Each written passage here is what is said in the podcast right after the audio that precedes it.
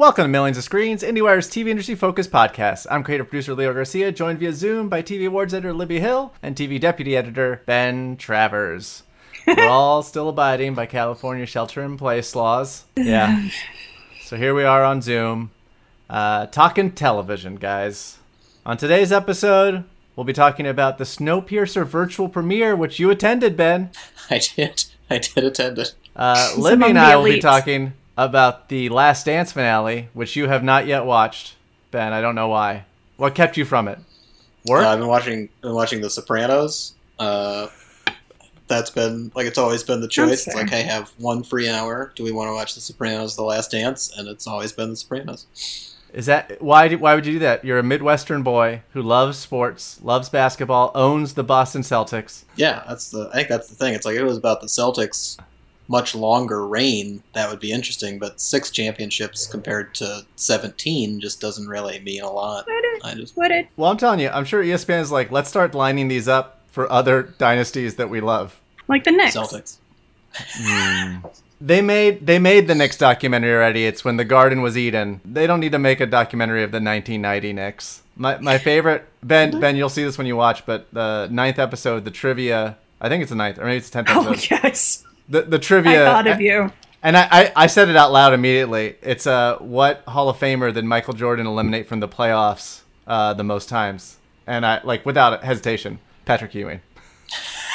and finally, uh, we'll have a little uh, argument between Ben and Libby over Mrs. America. I guess I'll be refereeing. The irony of this argument is not even like it. Like I don't dispute Ben's position on the show. I just like Have your own thoughts, yeah. feelings.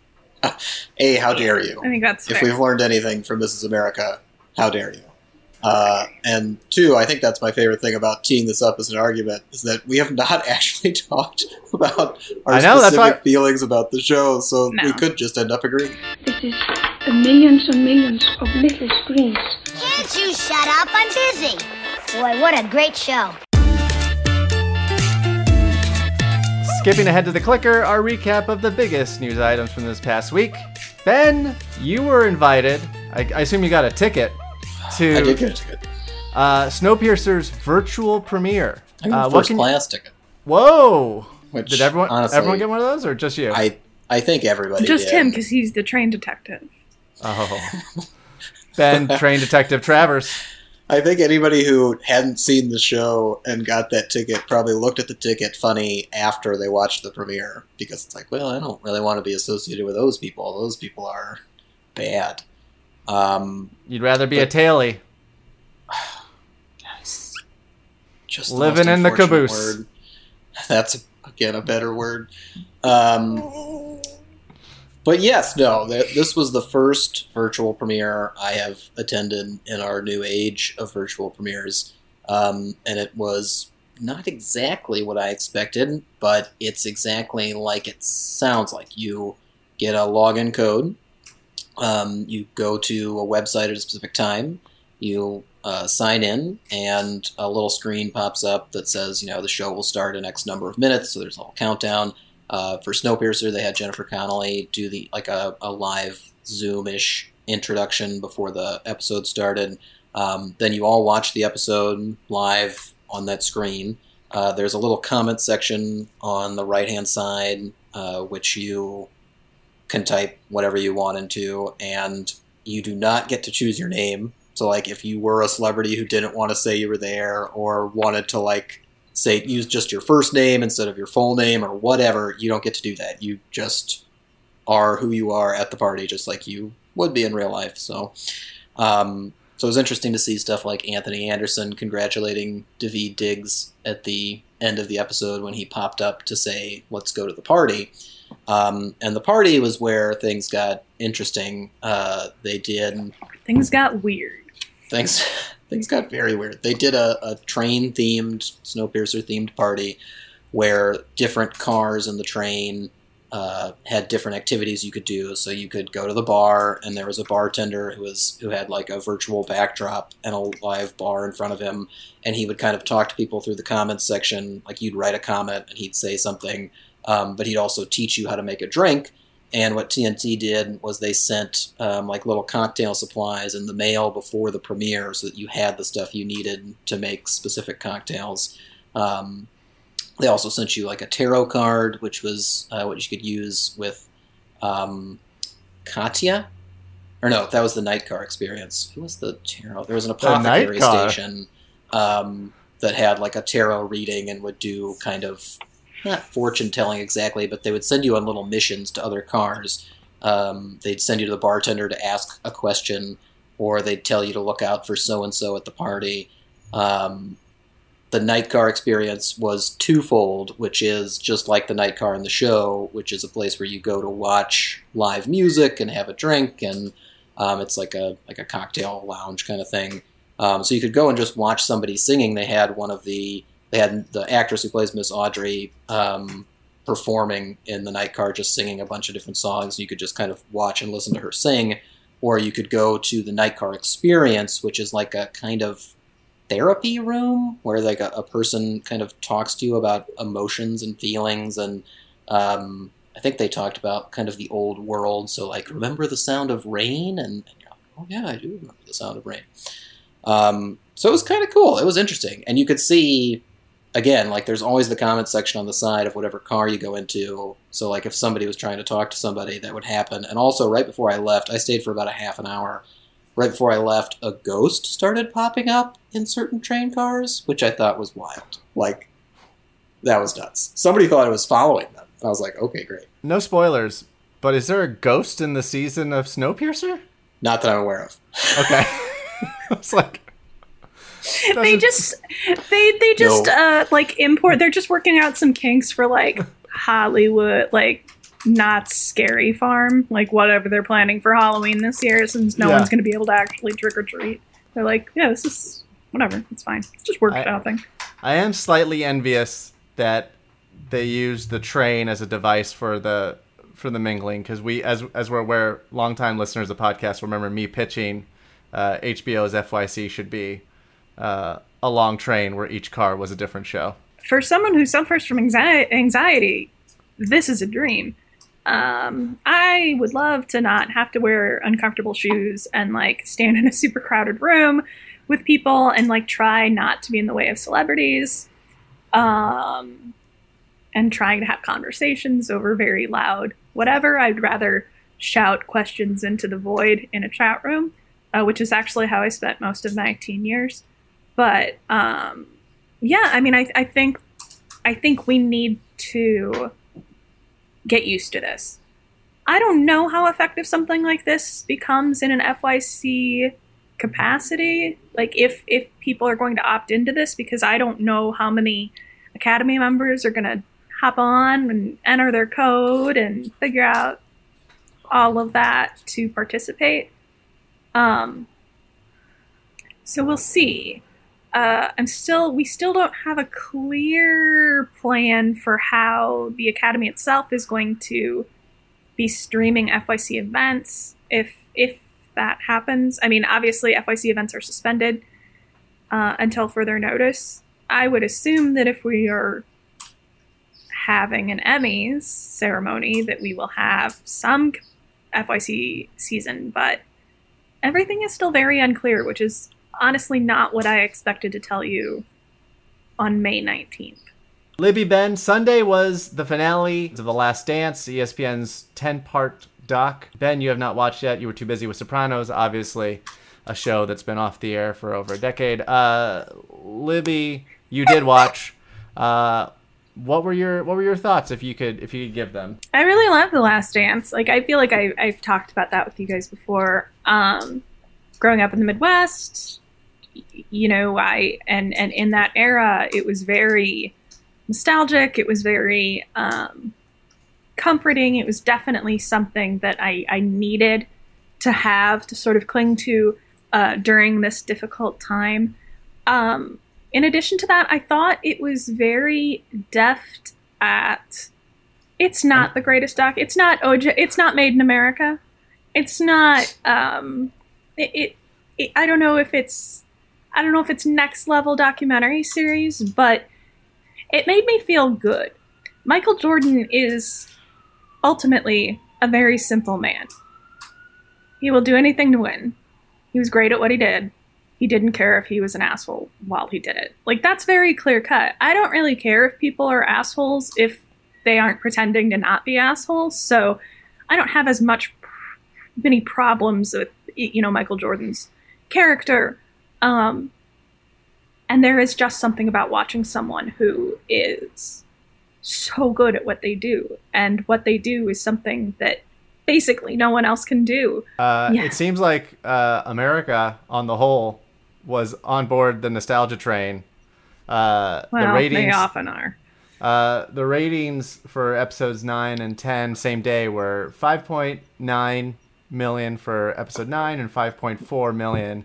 When you compare that to the fact that the first episode had 6.4 million viewers same day, essentially it held 80% of its viewership over the course of its five week run.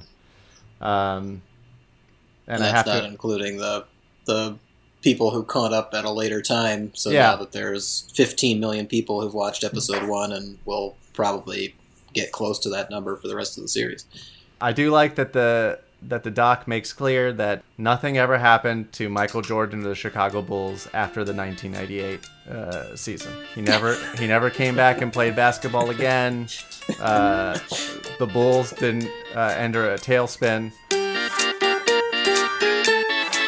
Mrs. America is a series by FX, and it's featured on FX on Hulu. But it, it centers around uh, the li- life and times of Phyllis Schlafly, who was a, a woman who fought against the ERA, which was the Equal Rights Act uh, for women in the 1970s. Libby, you you stated earlier that you had Yes. you had a lot of thoughts. Some some were potentially angry thoughts. Ben, you're a big fan of the show. Would you say you're a big fan?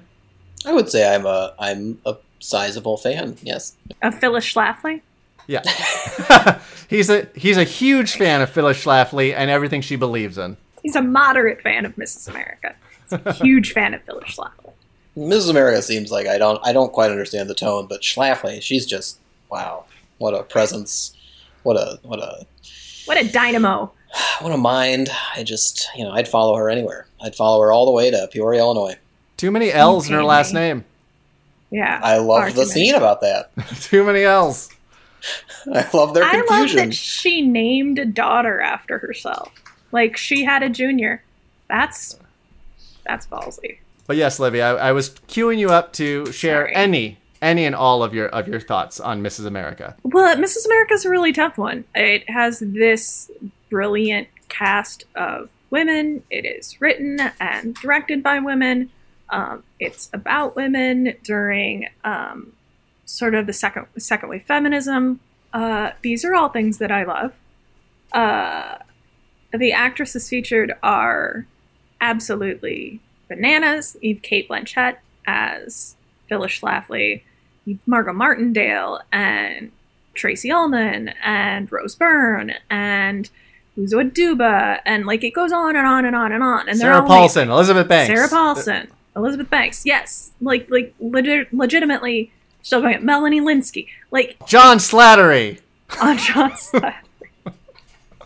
that one guy from the OC, Jeanne Um, Tripplehorn. Jeanne Tripplehorn, Oh, see. Who? Adam Brody, Yeah. Seth Seth. Cohen? Seth Seth Cohen, Cohen. yeah. Love you, Seth. Uh, so it, like then they're they're all giving these these incredible performances, and I can hardly sit through episodes because I just get blinded with rage. Um, this happens to me a, a, a fair amount. Uh, it, it happened to me when I was watching Vice, uh, Adam McKay's film in theaters. I uh, actually burst into angry sobs in the middle of it. Um, and so with Mrs. America, there's there's the the fact that I'm a, a, a queer liberal feminist married to a woman um, and and I feel personally offended by Phyllis Schlafly. Um, rest in peace, I guess. But also, like, the rise of the religious right has done personal and lasting damage to my life, to my wife's life, uh, to the lives of millions of people around the country and the world and and and it's hard to sit and enjoy a fiction about it um a fictionalization of it if i'm not able to separate myself from the aftermath. Um so it's not fun for me to watch this show which is really disappointing because the performances are amazing. Uh the production values are fine. There are some things that i roll my eyes at. Uh there are little like comedic beats that aren't what the show is that that seem a little hacky. Um or, or hacky or hokey or both um some of those beat some of those needle drops are pretty on the nose like Forrest Gump on the nose um but I I can't I can't get past the harm The music in the series is sort of, uh, I think it's the highlight and the low light in some Yeah. ways. Yeah yeah yeah yeah yeah, yeah, some, yeah. some of it is like great, like the Kink song at the end of, of the second episode is fantastic. But I think some of the other stuff is like, hey, 1970s. Can you say 1970s? These are 1970s songs. like I think I think in the first one or two episodes they use make your own kind of music, Yeah, that's the end which of. is yeah, which is how would you do that? How do you use that song after Lost? Like you can't use that song. Like and I realize that happens all the time, but for me that is such an iconic television moment. It's such, scored a perfect song that uh that yeah, it, it just doesn't deliver that. I, I will say I'm glad Mrs. America exists, and I'm glad that the center is Phyllis Schlafly because I feel like not enough people understand how we got to where we are right now. How it was a it was a concerted effort to concentrate power, and you know what? They succeeded. And they succeeded so much that spoiler alert, the ERA never passed um, and time has expired. And in order to get it through, like now, like they, the Supreme Court, they would have to start all over again. Um, but at the same time, she's vile, and no matter how good Cate Blanchett is, and she's so good. I don't want to spend time with this person. I don't want to see these uh closed minded women actively work against everything I believe in. It's not fun for me. It's not it's not um quirky. It's not like they're pulling off a, a, a heist in Ocean's Eleven. Like that doesn't give me any thrill. Um it just I find myself subsumed with dread. Um, Ben, you I know for a fact you get something else entirely from this show. Tell me what that is. Um, well, first of all, I should always frame this with um, I am obviously a man and a straight white man, so uh, watching anything related to this is not going to be as um, personally reactive or like re- like invoking such a visceral charge, uh, which I think could my white trans wife, my white trans wife, raised in conservative Christian household, damaged beyond repair by uh by conservative Christianity, loves this show like unreservedly. So I get why you're saying that, but this is millions Well- of screens. Your opinion is equally valid here. well, with Leo, not with me. right. Not with me. Um, I think the I think the important takeaway that I have from this, and something that I'm writing about in, in another review at the moment, is that um, there's no way to tell anybody what's a good show to watch for them. Um, I don't Yeah. think it really like at this moment. There's a lot of that going on. Um, I think even on this podcast, I've had a, a visceral reaction to people saying, you know, hey, you shouldn't be watching The Leftovers right now. If you're thinking about it, don't do it. It's like, well, you know, fuck off. Like you don't really know if that's going to be that person's cup of tea right now. And it's just the same as me telling them to watch it right now. If, if you have a bad reaction, you should stop yourself. And that's always kind of the case with television. But for me, with Mrs. America, um, I think what was so. I mean, there's a lot of things to me that are exciting about it, but in terms of the framing, I completely agree with everything Libby said about why we're following Phyllis Schlafly and um, kind of the need to follow Phyllis Schlafly in terms of, of educating people on what happens. What makes it easier for me to watch her at the center of this, and she takes up either the A or the B arc of pretty much every episode. Um, what makes it easier for me to watch this is the show is very aware of her contradictions, and it is constantly pointing out her contradictions, and it does so in a way that is both subtle but sharp. So when she slowly starts becoming more and more involved, and she gets more and more work to do, and she takes on a more uh, a kind of a more autonomous role, and we see her start making decisions for herself instead of uh, you know letting her husband speak for her or make decisions for the family. Um, every one of those moments is given an attention that's not too on the nose, but is enough for you to be like, "Holy shit, this woman is full of it!" Like, and you can the fact that you're being reminded of that throughout provides such a good framework for the anti-hero story because again it goes back to the Don Draper discussion of Mad Men where people were like no no no they, they worship Don they love Don everybody's too nice about Don we love him too much they weren't you know mean enough to and that's you know I think that's a load of crap but that's the discussion we keep having about anti-heroes and I feel like with Mrs. America it's very clear why she's leading the story and then on the other side of it I honestly just found the the story of Gloria Steinem and Bella Abzug and Shirley Chisholm, like everybody in the feminist group that the show follows, it was so nice and warm and wonderful to see all of these women doing wonderful things and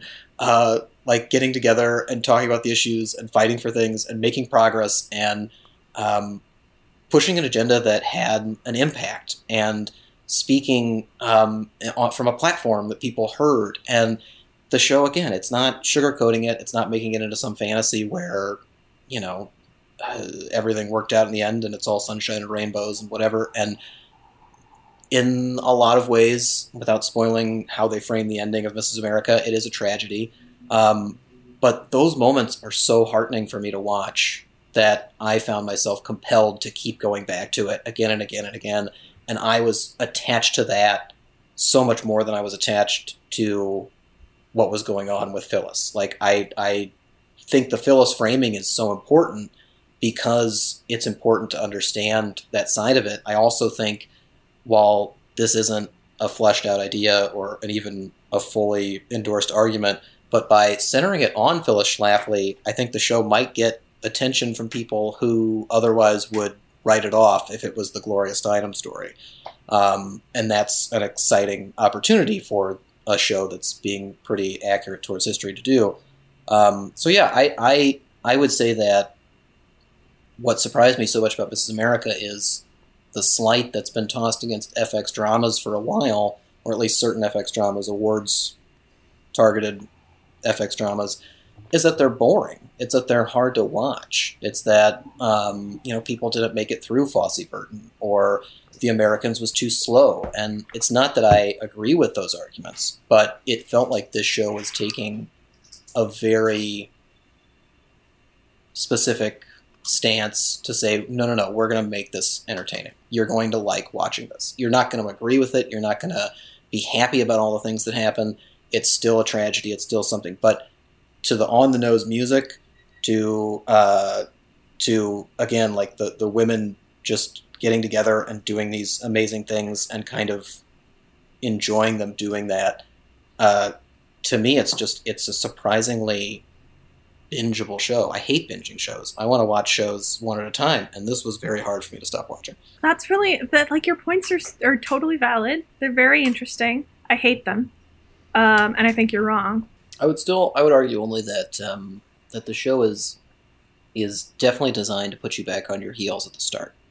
It's something that's supposed to kind of make you rediscover your footing and figure out you know, why am I watching this? And I think those questions are always valid when you're touching on topics that are very important and very sensitive and very powerful. Um, but again, like the the purpose for them doing that is because they are telling this in a different way. They're not Right. using a, a conventional structure to um, you know shed light on this part of history. Uh, so like for them to do that and be able to make it, I don't really like the word entertaining, but I, I do think it's an entertaining show. Um, No, for them to be able to kind of do both of those things is is impressive to me. And again, like same argument applies of you know if this isn't the show for you, there's no reason to watch the for to the end. But the ending framing that they leave you with does feel incredibly important for for just the anybody who is confused. Like a, a lot of the early stuff, and this wasn't part of either of your arguments, but a lot of the early criticism I read of the show revolved around I don't know what to make of this, and uh, it feels like we're empathizing with the wrong person, or it feels like we're focusing on the wrong person, or it feels like this or that, or or um, I don't know why they made the decisions they made. I feel like it's hard to say that once you see the end, and um, because each episode flips a perspective and introduces a lot of information through one character, uh, it's easy to get you know sucked up and turned around and put into that moment where you're like, I'm following this person now, and then hold on, I'm getting jerked back over here, and I got to go like like re- reassess my thinking of what I just learned in the last hour. But those moves are very carefully designed to reach an endpoint. So Uh, ben, I want to back up just because you you re- we referenced the uh, the Trojan horsing of like maybe progressive views through a show that sort of houses both the conservative point of view and the progressive one. You said people have been writing articles about this on the other side. Oh yeah, there's a I've seen a lot of conservative sites trying to write about Phyllis Schlafly, and um, some of them are corrective, some of them are um, outlining different ideas presented in the show. Um, but again, I don't think that's the purpose of the show. I don't think that's what it's designed to do. I think it's, but I do think it is designed to to reframe perspectives and to give proper perspective to a very complicated period of time that has thus ushered in another very complicated period of time. And the fact that they're able to find through lines through that to make decisive points and make clarifying statements and to present people in a way that feels honest to what they were trying to do with their lives. Um, that seems very effective, and that seems like it would work if it got people watching who are in one side or the other without hitting an extreme. Gentlemen, is my nemesis Quibi dead yet? Tell me the latest. Do you Uh, have your news from Quibi? Uh, the, the latest news is uh, a Fortune article that pops up when you search Quibi. It says Quibi losing the attention game. Analysts say. So Is the analyst Jeffrey You? Katzenberg? I do love these headlines. Quibi learns that audiences don't want to watch films on phones. And I thought my headphone. I thought my headlines were bad. That's very bad headline. Who wrote that? Who said that? That's the Daily Mail. That is what that is always what killed me about like those movie theater purists, those directors. They're like I competing with people watching Titanic on their phone and it's like no one's fucking watching Titanic on their phone. Like I don't I don't know what you're talking Millions of Screens is a production of Penske Media Corporation and IndieWire. Our theme music features extras to the classic YouTube video Bjork Talking About TV and Willy Wonka and the Chocolate Factory. Our editor in chief is Dana Harris-Bridson, our publisher is James Israel, and our executive editor is Ann Donahue. Our favorite 90 Chicago Bulls players are BJ Armstrong, Horace Grant, and petty Michael Jordan. Our Millions of Screens documentary endorsement is Hoop Dreams. You can find us on Twitter at Million Screens, at, um, at Midwest Spitfire, at Ben T. Travers, and at Leo Adrian Garcia. You can find us on Apple Podcasts, Spotify, Google Play. So leave a review and let us know what you think. If it's good, we might read it on air, and if it's bad, we'll try our best to delete it from the internet. This is Ben, Libby, and Leo. Remind you as always that you shouldn't let poets lie to you.